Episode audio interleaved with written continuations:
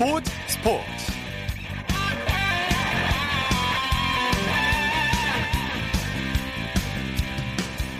여러분 안녕하십니까? 아나운서 이창진입니다. 남자 프로배구에서 한국전력이 정상에 등극한 데 이어서 여자부에서도 모두의 예상을 뒤집는 이변이 발생했습니다. GS 칼텍스가 강력한 우승 후보인 흥국생명을 꺾고 컵 대회 우승을 차지했는데요. GS 칼텍스는 오늘 충북 제천체육관에서 열린 프로배구 컵 대회 여자부 결승전에서 흥국생명을 세트스코어 3대 0으로 완파하고 우승을 차지했습니다. 3년 만에 컵 대회 정상에 오른 GS 칼텍스는 통산 네 번째 우승으로 역대 여자부 최다 우승 기록을 세웠습니다. 배구 여자 김연경 선수가 11년 만에 국내 무대에 복귀하면서 독주가 예상됐던 흥국생명이었는데요. 이번 대회 4경기에서 단 1세트도 내주지 않으며 최강 전력을 자랑했고 사상 첫 무실 세트 우승까지 노렸습니다. 그런데 결승에서 GS 칼텍스에 단 한 세트도 따내지 못하고 무너지고 말았는데요. GS 칼텍스의 우승 비결 잠시 후 배구 전문 기자와 자세히 살펴보겠습니다. 토요일 스포츠 버스 먼저 축구 소식으로 시작합니다. 베스트 11의 손병하 기자입니다. 안녕하세요. 네, 안녕하세요. 지난 한 주 동안 전 세계 축구계를 뜨겁게 달궜던 메시 선수의 이적설 결국 메시가 양보를 했죠. 맞습니다. 바르셀로나의 상징과도 같은 리오넬 메시 선수, 이 바르셀로나를 떠나 다른 팀으로 이적하겠다고 밝혀 전 세계에 큰 주목을 받았는데요. 네. 결국 이적하지 않고 바르셀로나에 머물기로 공식 발표했습니다. 메시 선수 우리 시간으로 오늘 바르셀로나 잔류를 공식 천명했는데요. 구단과 더는 나쁜 감정으로 싸우기 싫다면서 남겠다고 전했습니다. 이로써 세계적으로 관심을 끌었던 메시 선수의 이적은 일단 없었던 일이 됐습니다. 네. 그러나 메시 선수가 구단 수뇌부 및 감독과 일으킨 마찰은 아직 다 봉합되지 않은 상태이기 때문에 앞으로 어떤 잡음이 일어날지는 시간을 좀 더 두고 지켜봐야 할 것 같습니다. 네. 구단과의 갈등이 봉합돼서 잔류한 게 아니기 때문에 앞으로 어떤 일이 벌어질지 모르겠어요. 그렇습니다. 메시 선수 오늘 잔류를 선언하면서 이적하겠다고 결심했던 이유를 설명했는데요. 바르셀로나가 리빌딩의 실패에 전력이 약화했다는 점이 이적을 결심한 가장 큰 이유였다고 밝혔습니다. 따라서 향후 구단 수뇌부 및 감독이 메시 선수가 인정할 만큼 강력한 바르셀로나를 만드는 데 성공하지 못할 경우 메시 선수는 다시 팀을 떠나겠다고 선언할 수도 있습니다. 예. 또 메시 선수가 잔류를 선택한 건 우리 돈으로 9,826억 원, 약 1조 원에 육박하는 천문학적인 이적료가 발생하기 때문이기도 한데요. 이 내년 여름 계약이 만료된 이후에는 FA 신분이 되기 때문에 그때 이적을 결심할 수도 있습니다. 예. 아무튼 메시 선수 잔류를 선택하긴 했지만 여전히 갈등의 불씨가 남아 있는 상태이기 때문에 어떤 일이 벌어질지는 누구도 장담할 수 없을 것 같습니다. 그렇군요. 메시의 라이벌 호날두 선수는 메시의 잔류 결정에 아쉬움을 표현했다고요? 네. 이 시대를 이끌어가는 두 명의 축구 스타죠. 리오넬 메시와 크리스티아노 호날두 선수. 그중 한 명인 이 호날두 선수가 메시 선수의 바르셀로나 잔류 소식에 아쉬움을 전했습니다. 호날두 선수 최근 인터뷰를 통해 메시 선수가 이탈리아로 왔으면 하고 바랐다면서 바르셀로나에 잔류하게 돼 좀 아쉽다고 전했습니다. 메시 선수가 새로운 도전을 하길 바랬지만 이 호날두 선수 그러면서도 메시 선수의 결정을 존중한다면서 응원의 메시지를 보내기도 했고요. 네. 예, 하지만 호날두 선수 자신은 포르투갈과 잉글랜드 그리고 스페인과 이탈리아 무대에서 뛰었다면서 오직 스페인에만 머물고 있는 메시 선수를 향해 다시 한번 아쉬움을 전했습니다. 예. 호날두는 뭐 엄청난 수입을 자랑하는 것만으로도 관심을 모으고 있는데 축구 선수 중에 수입 1위죠. 네.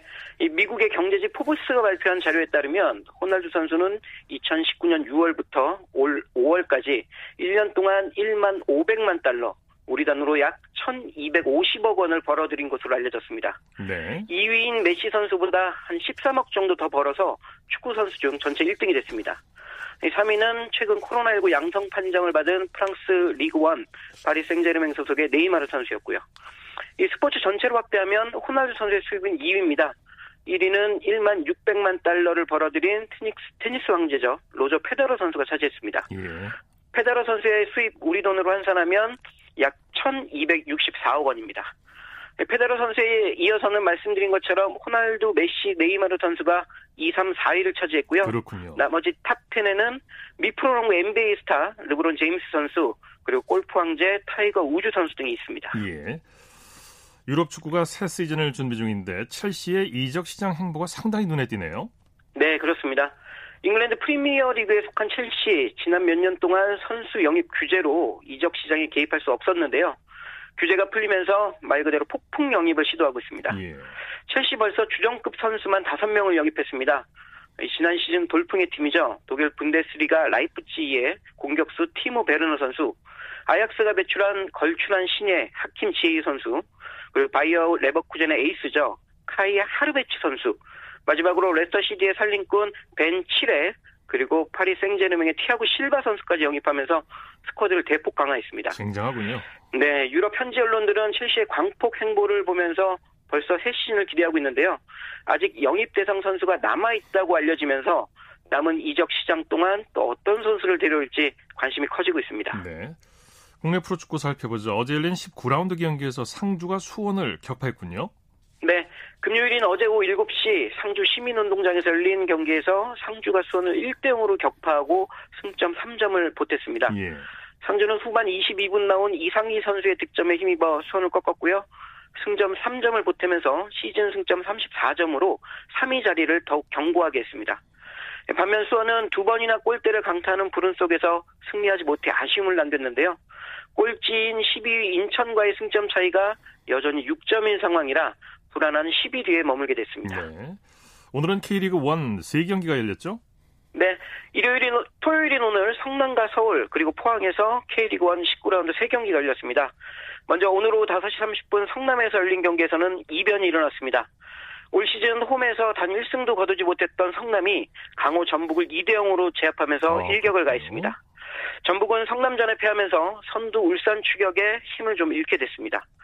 이어 오후 7시 서울 월드컵 경기장에서 열린 경기에서는 홈팀 서울과 원정팀 부산이 1대1 무승부를 거뒀고요. 오후 8시 포항 스틸라디에서 시작한 경기에서는 홈팀 포항과 원정팀 대구가 두 골씩을 주고받은 가운데 2대2 상황에서 후반전을 진행하고 있습니다. 네. 포항과 이제 후반전에 진행 중인데 경기 내용은 어떻습니까? 네, 상당히 공격적이고 재밌습니다. 두 팀 올 시즌 리그 상위권을 달리고 있고 정상급 외국인 선수를 보유하고 있는 팀들이죠. 포항은 팔로세비치와 일류체코 선수 등이 있고 대구에는 세징야 선수와 대한 선수 등을 보유하고 있습니다. 좋은 외국인 공격수를 데리고 있는 만큼 두 팀 상당히 좋은 경기력, 공격력을 보이면서 경기를 재밌게 만들고 있습니다. 네. 두팀 전반전에만 9개 슈팅을 주고받으며 난타전을 펼쳤는데요. 후반전에도 상당히 공격적 플레이를 주고받으며 경기를 만들어가고 있습니다. 네. 현재 후반전 중반이 진행 중인 가운데 벌써 4골이나 터졌고요. 흐름상 좀 더 많은 골이 나올 수도 있을 것 같습니다. 네, 네. 기성용 선수가 복귀 후에 두 번째 경기에 출전했는데 경기력 어땠습니까? 네, 지난 18라운드 울산 원정 경기에서 후반전을 통해 K리그 복귀전을 치른 기성용 선수. 오늘 홈인 서울 월드컵 경기장에서 서울 유니폼을 입고 오랜만에 경기를 치렀습니다. 네. 기성용 선수가 속한 서울은 오늘 부산 상대로 홈 경기를 치렀는데요.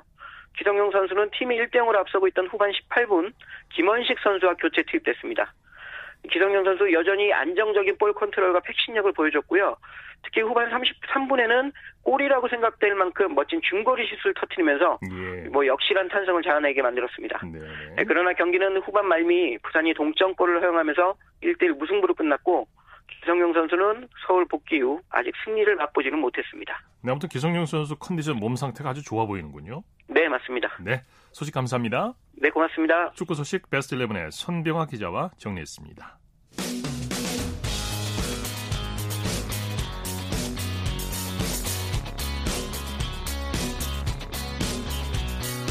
따뜻한 비판이 있습니다. 냉철한 분석이 있습니다. 스포츠 스포츠. 우리에게 환희와 감동을 안겨준 스포츠 스타들의 활약상을 살펴보는 스포츠를 빛낸 영웅들 시간입니다. 정수진 리포터와 함께합니다. 어서 오십시오. 네, 안녕하세요. 오늘은 누굽니까? 네, 코로나19로 힘든 요즘 그나마 웃음 짓게 하는 소식이 있는데요. 메이저리그에서 호투하고 있는 김광현 선수와 류현진 선수의 활약상입니다. 그렇죠. 네, 사실 시간을 거슬러서 90년대 후반 IMF 때 많은 국민들이 좌절하고 힘들어 했잖아요. 네. 네, 그때 박찬호 선수의 활약으로 많은 국민들이 위안을 받았습니다. 네, 그래서 예. 오늘은 박찬호 선수의 이야기를 전해드리려고 해요. 네. 당시에 박찬호, 박세리 선수가 참 국민들이 아, 큰 희망과 환희를 네. 안겨줬죠. 뭐 한국 야구사에서 박찬호 선수를 빼놓을 수가 없기 때문에 네. 일거리가 참 많을 것 같아요. 그렇습니다. 박찬호 선수를 설명하는 말도 너무나도 많은데요. 한국인 1호 메이저리거, 역대 두 번째 아시아인 메이저리거고요. 불같은 강속구와 낙차 큰 컵으로 코리안 특급이라는 별명을 얻으면서 한국인 최초로 메이저리그 100승을 달성한 투수입니다. 위대한 일이에요. 네, 그리고 메이저리그에서 124승을 하면서 아시아인 최다승을 기록했고요. 2001년도에는 다저스의 개막전 선발이었을 정도로 한국 야구 역사상 가장 큰 이력을 남긴 역대 최강의 투수라고 할 수가 있겠습니다. 네. 네. 뭐 박찬호 선수 한국 스포츠의 상징이자 네. 영웅으로 뭐 여겨지고 있는데 네. 박찬호 선수가 야구를 시작한 계기가 가장 형편이 어렵기 때문이라고 하죠. 네, 물론 운동 신경이 뛰어났기 때문에 교사의 추천도 있기도 했지만 집안 형편이 어려워서 배부르게 먹지 못했거든요. 예. 아, 그런데 야구부에서는 라면을 먹을 수가 있어서 그 라면을 먹고 싶은 마음에 어, 초등학교 3학년 때부터 야구를 하게 됩니다. 예. 이렇게 시작한 야구니까 꼭 성공을 해야겠다는 다짐을 했고 타석에 들어설 때 이 공에 대한 공포를 견디기 위해서 공동묘지에 가서 담력 훈련과 스윙 훈련을 했고요. 네. 하체를 단련시키기 위해서는 공주산성을 토끼띠을 하면서 오르내리기도 했습니다. 예. 예, 그래서 그런지 도로명 주소를 개편할 때 그 공주산성 근처에 있는 작은 길에 박찬호 선수의 이름을 붙여서 산성 찬호길이 만들어졌어요. 네, 네. 고향이 이제 박찬호 선수가 공주죠. 공주죠. 네. 공동묘지 하니까 또 박세리 선수 생각이 나요. 비슷하네요. 네. 박찬호 선수가 처음에는 그런데 타자로 시작을 했어요. 네. 나중에 투수로 포지션을 바꾼 거죠. 그렇죠. 공주중학교 3학년 때 투수로 바꿨습니다. 그러니까 원래는 3루수 였는데요. 이 포지션을 워낙에 잘 소화했기 때문에 투수로 전업을 시킬 때 당시 학부모들이 왜 전향을 시키냐고 항의를 많이 해서 네. 그때 야구부 감독이 경질까지 당했다고 합니다. 어. 예, 하지만 결론적으로 투수로 전향한 건 너무나 잘한 일이 된 거죠. 그렇죠. 네. 근데 박찬호 선수가 메이저리그에 가겠다는 결심은 언제 하게 된 겁니까? 아, 네. 그 고3이었던 1991년도에 한미일 청소년 야구 대회에 어, 청소년 대표로 미국에 간 적이 있었고 그때부터 메이저리그에 대한 꿈을 키웠습니다. 네. 이후에 고향 팀이었던 빙그레 이글스 와 거의 합의를 했지만 한양대학교에 진학을 하게 되고요. 2학년 때 미국 버펄로 유니버시아드 대회에서 활약을 하면서 애틀란타 브레이브스, 뉴욕 양키스, LA 다저스 등에서 오퍼가 들어왔고 예. 결국에 94년도에 계약금 120만 달러를 받고 다저스에 정식으로 입단하게 됩니다. 예. 어, 메이저리그 입성 첫 해에는 마이너리그를 거치지 않고 바로 메이저리그로 직행을 하는데요. 그만큼 한국에서도 큰 관심을 갖고 있었고 시범 경기에서 첫 등판을 한 것도 한국에서 보도가 됐습니다. 예. 한국 야구 선수로는 처음으로 미국 메이저리그 투수가 될 것으로 기대를 모으고 있는 박찬호 선수가 오늘 플로리다 포트 세인트 루시에서 첫 시범 경기를 가졌습니다. 현지에서 남선현 특파원이 전합니다. 오늘이 있기까지 너무도 오래 기다렸다는 듯 박찬호 선수의 전광석화 같은 볼이 타자의 가슴 앞을 파고들 때마다 관중들의 환호는 플로리다 벌판을 뒤흔들었습니다. good pitcher, good speed, uh, right on target. It's a wonderful fastball and very unusual style. 박찬호 선수는 선발 투수로 3회전까지 모두 11명의 타자를 맞아 1안타 1포볼 무실점이라는 훌륭한 솜씨를 선보였습니다. 강속구 투수로 탈삼진이 없었다는 아쉬움은 있지만 예리한 커브와 대담한 직구를 멋지게 구사했다는 극찬을 받았습니다. LA 다저스 팀의 최종 엔트리가 결정되기까지는 아직도 20여 회의 시범 경기가 남아 있습니다. 박 선수는 이들 경기에서 좋은 성적을 올려야 최종 선발됩니다. 피나는 노력을 해서 꼭 여러분이 소망하는 일에 꼭 어, 성공을 해가지고 보답하겠습니다. 포트 세인트 루시에서 KBS 뉴스 남성현입니다. 네. 네. 박찬호 선수 목소리 오랜만에 듣네요. 네. 한편 박찬호 선수 하면 61번이라는 등번호를 떠올리실 거예요. 네. 원래는 본인이 쓰던 16번을 쓰려고 했지만 당시 다저스의 16번은 투수 코치가 달고 있었기 때문에 16번을 뒤집어서 61번을 달게 됩니다. 네, 네. 그 번호를 등에 달고 활약했기 때문에요. 61번은 박찬호 선수의 분신처럼 됐고요. 스스로도 등번호 61번을 매우 자랑스럽게 생각을 하고 있습니다. 네. 메이저리그에 직행을 하긴 했지만 바로 마이너리그로 네. 강등이 됐죠. 또. 맞아요. 그러니까 가능성은 있지만 아직은 시기상조라는 판단에 약 2년간의 마이너리그 생활을 하면서 많은 고생을 하기도 했습니다. 네. 아, 그래도 96 시즌 시작 전 스프링 캠프에서 쾌투를 선보이면서 개막 엔트리에 진입을 했고요. 4월 7일 컵스 원정 경기에 구원으로 등판을 해서 5이닝 무실점의 훌륭한 피칭으로 9원승을 합니다. 예. 이 승리가 메이저리그에서의 첫 승이었어요. 그리고 97 시즌에는 5선발 자리를 두고 하고 여러 선수들과 경쟁을 했는데 다행히 오선발의 낙점이 되고 시즌 초반부터 좋은 활약을 보입니다. 그러면서 미국에 있는 교민들도 열광을 했는데요. 관련 뉴스컷 들어보시죠. 미국 LA 우리 교민들에게도 오늘 박찬호 선수의 승리는 의미 있는 값진 것이었습니다. 미국의 현충일인 오늘 다저스 구장에는 8천여 명의 우리 교민들이 모여서 박찬호 선수의 시즌 3승째를 축하했습니다. 계속해서 LA 서영명 특파원이 전해드립니다. 어렵고 힘들었지만 값진 승리였습니다. 6연패인 앞에서 해난 팀이 3연승을 기록하면서 박찬호의 3승이 실현됐습니다. 미국 현충일을 맞아 최신의 전북기 스텔스가 구장 하늘을 가로질러 분위기를 한껏 고조시킨 가운데 선발로 나선 박찬호는 그 어느 때보다 자랑스러운 한국인이었습니다. 그의 3승은 동포 모두의 기쁨이었습니다. 박찬호 3승이 아주 기분이 좋고 아주 통쾌합니다. 현충일 연휴 마지막 날 경기 시작 2시간 전부터 구장 밖은 박찬호를 응원하러 온 많은 동포들이 줄을 이었습니다. 가게문을 닫고 그 식구들이 또 오늘은 이웃하고 같이 왔어요. 한 10명이. 5회 말 2루타를 친 박찬호가 홈플레이트를 밟았을 때는 모두 일어서서 열광했습니다. 관중들은 6과 3분의 1 이닝을 던지고 마운드를 내려가는 그를 뜨거운 박수로 격려했습니다. 네, 이 박찬호 네. 선수의 활약에 교민들뿐만 아니라 한국에서도 열풍이 불었었죠. 어, 그렇죠. 박찬호 선수가 선발로 나오는 경기는 매번 공중파로 중계가 됐는데요. 네. 우리 시간으로 평일 오전임에도 불구하고 25%라는 시청률이 나오기도 했습니다. 예. 그만큼 강력한 페스티벌을 뿌리는 이 시원시원한 투구를 보면서 국민들이 마음의 걱정을 조금이나마 덜었던 게 아닌가 싶고요. 그리고 내야수, 그러니까 삼루수 출신답게 수비 실력도 참 좋았습니다. 아, 그러다 보니까 박찬호 선수의 경기는 많은 분들이 시청을 했고 특히나 승리를 한 날이면 어디서든지 그 내용으로 웃음꽃을 피웠는데 그만큼 국민들에게는 큰 위안이 됐던 거죠. 네. 자, 그러면 97년도에 장충 리틀 야구장에서 있었던 엽서 보내기 행사 내용 잠시 들어보시죠.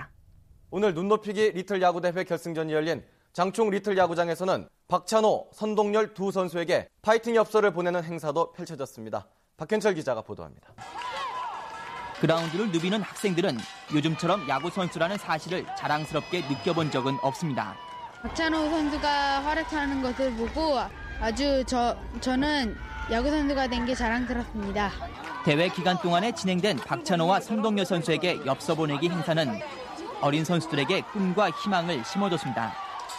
저를 비롯한 리틀 야구 선수는 물론 중고 야구 선수, 대학 야구 선수들까지도 형의 우상이 되어 열심히 하고 있어요. 파이팅을 기원하는 내용도 있지만 날카로운 충고도 눈에 띄었습니다. 박찬호 선수는요 빠른 볼을 잘 구사하지만요 커브와 체인지업을 좀 더 많이 구사했으면요 아주 훌륭한 선수가 됐을 것 같아요. 이렇게 천진난만한 내용들을 담고 있는 엽서들은 다음 주쯤 박찬호와 선동열 선수에게 직접 전달될 예정입니다. 아이고 네. 그 어린이 지금은 뭐 이제 성인이 됐겠습니다만 네, 어, 잘 파악하고 어, 있죠. 커브 체인지업을 잘 구사했으면 좋겠다. 네, 네. 어, 전문가 수준입니다. 그러니까요. 네. 이 뉴스가 보도된 날이 97년 8월 19일이었는데 8월 11일에 박찬호 선수가 시카고 컵스와의 경기에서 생애 첫 완투승을 기록했거든요. 네. 그렇기 때문에 이런 엽서 보내기 행사도 진행한 게 아닌가 싶습니다. 음, 이렇게 코리안 특급 박찬호 선수는 큰 활약을 했는데요. 사실 메이저리그에 처음 갈 때 성공을 할 거다라고 크게 기대하지 않았던 그런 일화가 있습니다. 네. 다저스와 계약을 하고 미국으로 출국을 하는 날몇 명의 기자들과 관계자들이 배웅을 나왔는데요. 박찬호 선수가 100억을 벌어서 오겠다라고 했거든요. 네 그러니까 네. 본인도 그렇고 거기 있던 모든 분들이 농담으로 듣고 한 말이었지만 박찬호 선수는 천억을 벌어왔습니다. 예. 예. 그만큼 성공을 했다는 건데요. 이 꿈을 이루기 위해서 많은 노력들을 했는데 그 노력과 여러 가지 이야기는 다음 주에 이어서 전해드리도록 하겠습니다. 네. 네. 스포츠를 빛낸 영웅들 정수진 리포터와 함께했습니다. 수고했습니다. 네, 고맙습니다. 쳤다 하면 홈런이고 슛 골이고 없는 한편의 드라마. 그것이 바로 그것이 바로 손에 잡힌 우승 트로피. 목에 걸린 그 배달. 너와 내가 하나 되는 그것이 바로 그것이 바로 그것이 바로 꿈꾸던 스포츠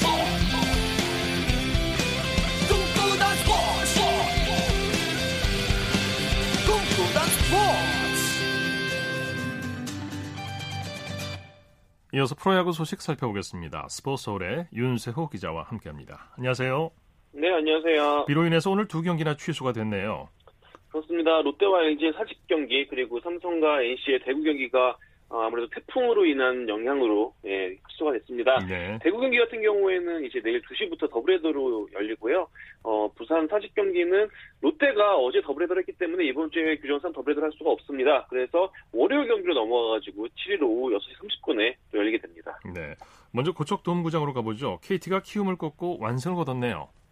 그렇습니다. KT가 정말 요즘에 무섭습니다. 어, 고추돔에서 열린 키움과 경기에서 KT가 8대1로 승리를 하면서 5연승을 달렸고요. 네. 키움은 2연패를 당했습니다. 어, KT는 그러면서 두산과 공동 4위를 유지했고요. 키움은 오늘 패배로 3위로 내려왔습니다. 네.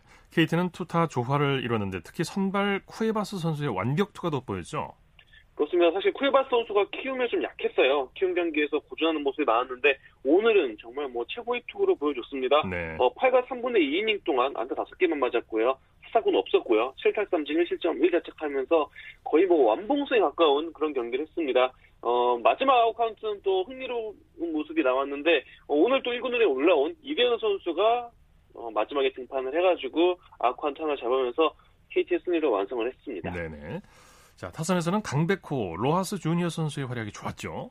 좋습니다. KT 강백호 선수가 결승타와 스리런 홈런 포함해가지고 4타수 3안타, 4타점, 2득점 맹활약을 했고요. 네. 어, 멜 로하스 주니어 선수도 음, 4타수 3안타, 홈런까지 포함해가지고 3안타 경기를 하면서 맹활약을 했습니다. 로하스 선수 같은 경우에는 36호 홈런을 치면서 지금 뭐 홈런 부문 단독 선두를 차지하고 있는데 이대로라면 홈런 왕과 MVP도 모두 석권할 수 있지 않을까 이렇게 예상을 해봅니다. 네. 잠실에서 열린 두산과 SK 경기는 어떻게 됐나요? 네, 잠실구장에서 열린 두산과 SK 경기에서는 두산이 SK에 5대 1로 승리했습니다. 네. 어, KT의 맹추격을 받고 있는 두산인데 어쨌든 오늘 승리를 하면서 KT와 공동 사유를 유지하고 있습니다. 네. 두산 선발 최원준 선수 무팽지를 이어가고 있죠. 그렇습니다. 어, 오늘 뭐 8이닝 4피안타 1볼넷 5탈3진 1실점 개인 최다 이닝 그리고 개인 최다 투구수를 기록을 했는데 어, 지금 두산이 굉장히 어려운데 두산의 구세주가 최원준 선수라고 해도 과언이 아닐 것 같습니다. 그 정도로 오늘 최원준 선수의 투구는 빛이 났습니다. 네. 5회 말이 100이닝이었죠. 그렇습니다. 두산 입장에서는 5회 말 찬스를 살린 게 어, 오늘 경기 승리로 이어졌다고 보면 될 것 같습니다. 네. 5회 말 1사 말로부터 프란데 선수의 적시타 그리고 오재일 선수의 밀어내기 볼넷, 김재환 선수 이루 땅볼, 허경민 선수의 밀어내기 볼넷으로 쉽게 4점을 뽑았거든요. 네. 그러면서 승리를 잡을 수 있었습니다. 네. 두산 김태형 감독 승리 소감 뭐라고 밝혔나요? 네, 역시 최원준 선수를 네, 언급했습니다. 마운드에서 최원준 선수가 확실히 자신감에 붙은 모습이다. 오늘도 공격적인 투구로 자신의 역할을 완벽히 해냈다라고 호평을 했고요. 네. 네, 두산이 굉장히 어려운데 최원준 선수 덕분에 그래도 웃고 있는 것 같습니다. 네. SK는 그야말로 총체적인 난국에 빠졌어요. 아, 사실 오늘 SK 선발 투수인 이건욱 선수가 올해 그나마 SK 수학이라고 할 수 있는 부분인데 이건욱 선수가 오늘 사실상 재구난주로 자멸을 하고 말았습니다. 어, 4와 3분의 2이닝 5실점으로 무너졌는데 어, SK가 그나마 소득인 이건욱 선수까지 부진하면서 굉장히 힘든 하루하루를 보내고 있습니다. 네. 자, 기아가 한화의 힘겨운 승리를 거뒀네요. 네, 기아가 하나와 대전 경기에서 5대4로 승리하면서 일단 포스트즌 희망을 이어가고 있습니다. 네. 기아 선발 이민우 선수가 호투했죠. 네, 오늘 6과 3분의 1이닝 5피안타 3볼넷 4탈 3진 3실점으로 시즌 여섯 번째 승리를 거뒀습니다. 어, 아직 뭐 경험이 많은 투수는 아니지만 그래도 이민우 선수가 올해 풀로 로테이션을 소화하면서 조금씩 또 좋은 모습도 보여주고 있습니다. 예. 이적생 김태진 선수 첫 경기부터 맹타를 휘둘렀죠? 네, 어, NC에서 기아로 트레이드 됐죠. 김태진 선수가 굉장히 오늘 주목을 많이 받은 경기에 나섰는데 8번 타자 3루수로 출장해서 5타수 2안타로 활약을 했습니다. 어, 사실 뭐 기아와 NC 트레이드에서 기아가 받은 핵심 카드는 김태진 선수라고 해도 과언이 아닌데요. 김태진 선수가 이렇게 활약을 한다면은 기아의 최대 불안 요소인 내야진에 큰 희망을 안길 수 있지 않을까 이렇게 예상합니다. 어, 네. 김태진 선수 외에 나지완 선수도 3안타, 최원준 선수도 안타 2개로 활약을 했습니다. 네. 기아 윌리엄스 감독 좋은 에너지를 보여줬다면서 선수를 칭찬했네요. 그렇습니다. 일단 선발 투수 이민우 선수가 긴 이닝은 던졌다고 칭찬을 했고요. 어 그리고 최원준 선수가 중요한 순간 음, 좋은 타구를 날린 거를 또 칭찬을 했습니다. 네. 어, 무엇보다 어제 기아는 롯데와 사직구장에서 더블헤더를 치렀거든요. 어, 더블헤더를 치르고 바로 경기를 또 오늘 임했음에도 좋은 에너지를 보여준 선수단 전체를 윌리엄스 감독이 칭찬을 했습니다. 네. 한화 선발 서폴드 선수 부진이 길어지네요. 그렇습니다. 오늘 5와 3분의 1이닝 안타 9개를 맞았고요. 어, 그러면서 4볼넷까지 했고 4실점하면서 어느덧 시즌 12패째를 기록을 했습니다. 어, 시즌 최다패 공동 1위 불명예를 안고 있는 서폴드 선수인데 어, 서폴드 선수의 부진, 한화의 부진이 맞물려서 지금 흘러가고 메이저리그 소식 살펴보죠. 류현진 선수에게 부과됐던 자책점이 모두 비자책으로 정정이 됐죠. 그렇습니다. 지난달 29일 볼티모어와의 경기에서 기록원이 좀 이해할 수 없는 판단을 하면서 처음에 2실점으로 기록을 했다가 또 다음날 1실점으로 고쳤다가 결국 오늘 비자책점 그러니까 어, 류현 선수가 한 점도 실점하지 않은 것으로 음, 모두 비자책점으로 정정이 됐습니다. 예. 어, 그러면서 류현 선수의 시즌 평균, 평균 자책점이 2.51까지 떨어졌는데요. 네. 어, 류현진 선수가 지난해 내셔널리그 평균자책점 1위를 달성을 했잖아요. 네. 이제 아메리칸 리그에 와서도 지금 평균자책점 부문 타이틀까지 점점 바라보고 있습니다. 예. 류현진 선수의 시즌 평균 자책점 토론토 구단 역사상 보기 드문 기록이라면서요. 그렇습니다. 이번에 기록이 정정되면서 류현진 선수가 8월 평균자책점이 무려 0.96입니다. 예. 어, 8월에 등판에서 1점도 거의 안 내줬다라고 보면 될 것 같은데 예. 어, 그 정도로 뛰어난 기록을 올렸고요. 어, 이 기록은 토론토 구단 역사상 월간 평균 역- 역대 3위가 3위에 해당하는 기록입니다. 어, 앞선 두 번 모두 뭐 전설적인 투수죠. 사이영상을 수상한 로저 클레멘스 선수가 달성을 했는데요. 네. 어, 그만큼 지금 뭐 토론토는 로저 클레멘스 이후 그리고 또 로이 할러데이 이후 최고의 에이스를 류현진 선수를 통해서 보고 있다. 어, 류현진 에이스의 호투를 감상하고 있다. 이렇게 보면 될 것 같습니다. 네. MLB.com이 발표한 선발 투수 톱10 명단에서 류현진 선수 이름이 빠졌네요. 네, 지금 MLB닷컴이 일주일 간격으로 지금 뭐 톱10을 업데이트하면서 올리고 있는데 어, 톱10에선 빠졌지만 언급될 수 있는 선수 명단에 올라와 있습니다. 어, 뭐 제 예상으로는 앞으로 몇 주 안에 류현진 선수가 이런 모습을 계속 보여준다면은 충분히 톱10에 들어갈 수 있을 걸로 보이고요. 어, 류현진 선수가 시즌 전에 예상한 선발 투수 랭킹에서는 톱10에 들어가 있었거든요. 네. 그렇기 때문에 아직 시즌이 진행 중이기 때문에 조만간 류현진 선수가 어, 탑10 안에 이름을 올릴 것으로 예상을 합니다. 네, 소식 감사합니다. 네, 감사합니다. 야구 소식 스포츠홀의 윤세호 기자였습니다. 네, 이어서 배구 소식 살펴보겠습니다. 스포츠 동아의 강산 기자와 함께합니다. 스튜디오 직접 나오셨습니다. 어서 오십시오. 네, 안녕하십니까. 아이고, 오랜만에 뵙습니다. 예, 오래간만에 뵙습니다. 자, 오프닝에서 말씀을 드렸는데 오늘 남자부에서 여자 프로배구 컵 대회에서도 이변이 발생했어요. 네, 맞습니다. 사실 흥국생명의 무실 세트 승리까지 점쳐졌던 이번 대회 그 결승에서 이변이 일어났는데요. 네. 오늘 제천에서 열린 코보컵 결승에서 GS 칼텍스가 흥국생명의 3대 0 승리를 거두면서 우승을 차지했습니다. 예, 예. GS 칼텍스가 3년 만에 컵 대회 우승을 차지한 거죠? 네, 맞습니다. 2017년 이후 3년 만의 우승인데요. 이번 대회는 흥국생명의 절대 1강 체제를 무너뜨렸다는 점이 의미가 큽니다. 예, 예. 차상현 GS 칼텍스 감독은 이번 대회를 통해서 흥국생명과 한 번은 붙어보고 싶다는 의지를 보였었는데 예. 그첫 만남에서 승리를 거머쥐었습니다. 네. 이 우승이 참 그 여러 가지 의미가 있고요. 네. 어, GS 칼텍스가 뭐 강력한 우승 후보인 흥국생명을 꺾을 수 있었던 비결 어디 있다고 보십니까? 네, 저는 조직력의 승리로 볼 수 있 다고 생각을 하는데요. 네. 또 오늘 GS 칼텍스가 85차례의 수비 기회에서 73개를 완벽하게 걷어 올렸습니다. 네. 사실 김연경의 공격이 여러 차례 GS 칼텍스의 수비에 막히면서 김연경의 공격 성공률이 28, 20%대까지 떨어지는 그런 상황이 나왔었거든요. 네. 이제 그런 점들이 수비가 되고 또 수비는 제2의 공격이라고 하잖아요. 이제 그만큼 공격 기회를 여러 차례 생산하면서 GS 칼텍스가 조직력으로 흥국생명을 압도할 수가 있었습니다. 네. 사실 승패보다 GS 칼텍스가 단 한 세트라도 따서 흥국생명의 무실 세트 우승을 막을 수 있을지가 최대의 관심사 아니었습니까? 그렇습니다. 사실 흥국생명의 무실 세트 전승 우승에 대한 이야기가 계속 나왔었거든요. 네네. 이제 서두에도 언급했듯이 그 박미희 흥국생명 감독은 무실 세트와 관련된 언급이 나오지 않았으면 좋겠다 이런 이야기를 준결승을 마친 직후에 하기도 했었는데요. 네네. 이제 결국은 GS 칼텍스가 이 3대0 완승으로 이 경기를 마무리 지었습니다. 네네. 어, 결승전에서 흥국생명의 경기력 어땠습니까? 그 사실 GS 칼텍스의 경기력이라고 봐야 될 텐데요. 네네. 그 GS 칼텍스는 메레타 러츠 2m 6cm 장신 공격수인 러츠 선수의 높이를 앞세워서 그 흥국생명의 수비진을 무너뜨렸죠. 네네. 흥국생명도 경기 내내 두 점 차 이내에 치열한 승부를 벌이기는 했지만 접전 승부에서 김연경 선수의 공격이 막히다 보니까 아무래도 공격에는 조금 어려움을 겪을 수밖에 없었습니다. 네네네. 이제 그러면서 GS 칼텍스는 러츠 선수와 강소휘 또 이소영까지 이 삼각 편대를 완벽하게 톱니바퀴처럼 굴리면서 오늘 승리를 거머쥘 수가 있었습니다. 네.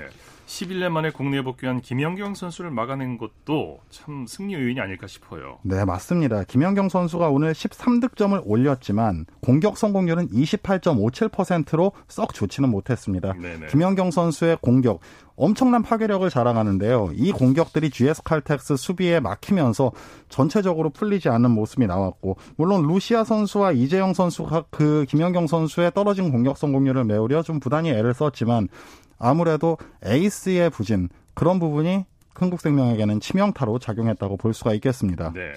김연경 선수에 대한 기대가 컸는데 오늘 그 공격 성공률이 30%도 못 미쳤어요. 네. 아무래도 김연경 선수가 이제 기존에는 조금 리그전에서는 수비에 치중하는 모습을 많이 보여줬었거든요. 뭐 단순히 공격뿐만 아니라 리시브와 수비에서도 세계 정상급의 능력을 보여주는 김연경 선수였기 때문에 네네. 그 부분만 돼도 이제 세터와 이재영 선수 그리고 루시아 선수의 삼각편대가 잘 돌아갈 것으로 기대를 했었는데 역시나 김연경 선수의 최대 강점인 그 파괴력 넘치는 공격이 나와야 한국생명도 좀 더 높은 곳으로 올라갈 수 있다는 것을 확인한 이번 대회였습니다. 네, GS 칼텍스의 수비가 아주 탄탄했어요. 맞습니다. GS 칼텍스는 아까 말씀드렸다시피 오늘 디그 정확도만 80%가 넘을 정도로 굉장히 좋은 수비력을 네. 보여줬죠. 또 러츠와 강소휘, 이소영까지 이 삼각편대는 뭐 더 이상 흠잡을 데 없이 완벽한 모습을 보여줬고 네. 세터 안혜진은 세, 토스뿐만 아니라 서브에서도 상대 리시브를 흔들면서 팀이 제2의 공격을 가져가는데 큰 역할을 해냈습니다. 네, 방금 전에 말씀하신 대로 GS 칼텍스의 삼각 편대가 맹활약했어요. 네, 맞습니다. 세부적으로 살펴보자면요. 러츠 선수는 오늘 25득점에 공격 성공률 42%를 기록했고요. 네. 이소영 선수 18득점에 공격 성공률 36.8%, 그리고 강소희 선수가 14득점에 공격 성공률 48.14%를 기록했는데요. 특히 블로킹에서 11대 9, 서브에서 3대 1로 앞서면서 GS 칼텍스가 전체적으로 흥국생명에 밀리지 않는 경기를 펼칠 수가 있었습니다. 네, 강소희 선수가 MVP를 차지했죠. 네, 맞습니다. 이 강소희 선수가 사실 신인왕 출신이지만 조금 더 성장할 수 있다는 그 가능성을 항상 지니고 매 시즌을 소화하고 있었는데요. 이번 컵 대회를 통해서 외국인 선수와 함께한 컵 대회에서도 본인의 기량이 전혀 떨어지지 않음을 확인시키면서 오늘 경기의 에이스로 또 이번 대회 MVP로 자리매김을 할 수가 있었습니다. 네.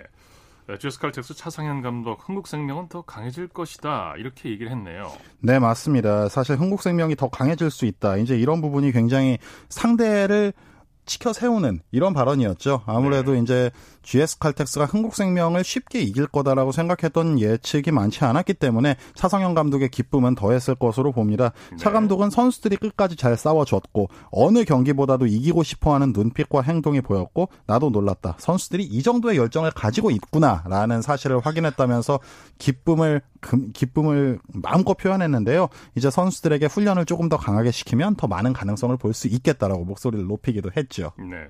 대회를 앞두고 어차피 우승은 흥국생명이다 이런 말이 있었죠. 네.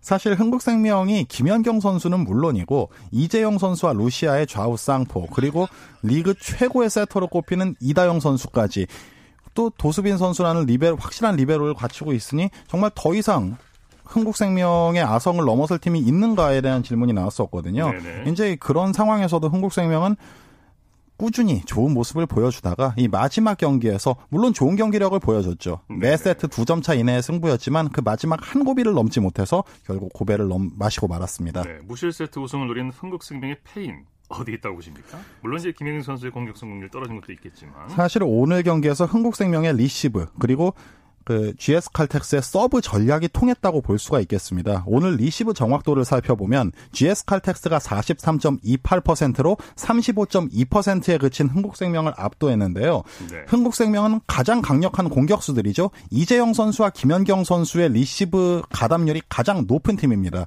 GS 칼텍스는 오늘 집요하게 이재영 선수와 그 김연경 선수에게 서브 폭탄을 내리면서 서브 폭탄을 투하했다고 볼 수가 있겠죠. 이제 그런 상황에서 리시브를 받고 곧바로 공격으로 이어가는 그런 과정이 쉽지 않다는 걸 GS 칼텍스 선수들이 간파하고 서브를 때린 것이 주요했다고 볼 수 있겠습니다. 여러 가지 분석을 하고 준비를 많이 하고 나온 듯해요. 맞습니다. 사실 준결승에서 현대건설도 굉장히 많은 분석을 하면서 조별리그 때보다 훨씬 발전한 그 경기력을 보여줬듯이 예. GS 칼텍스도 그 분석의 승리라고 볼 수가 있겠습니다. 예.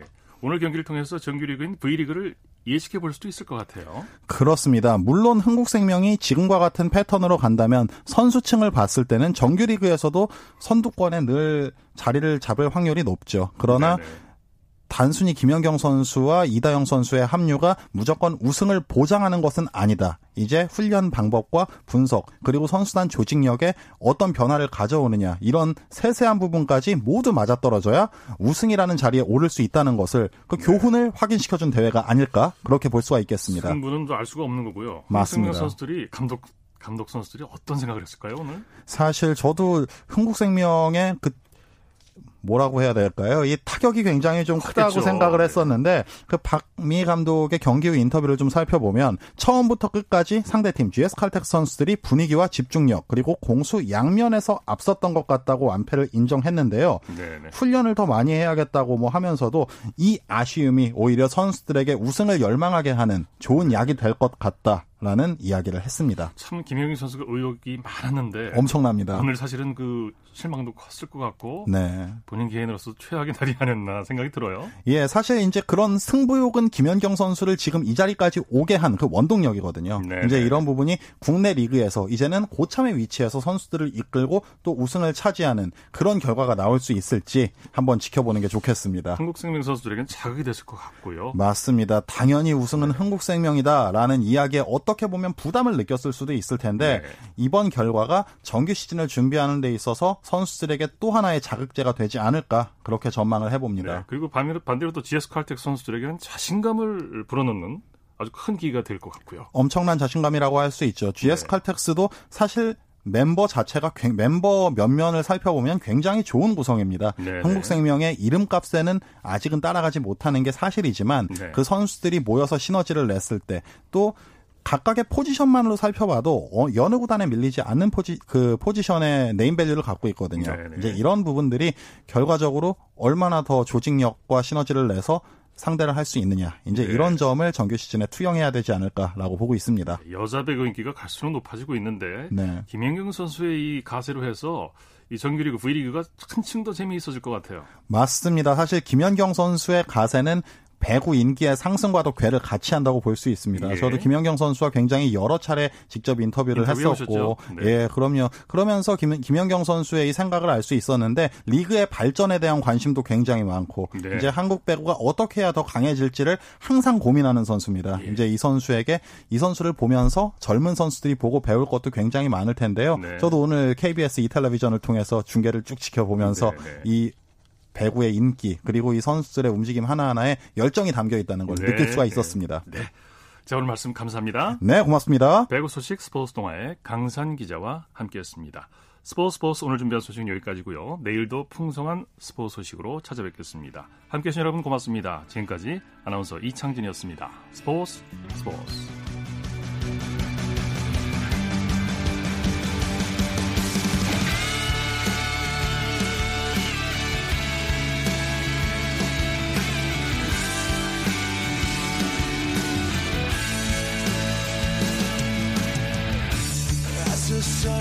down in front of me. Reminds me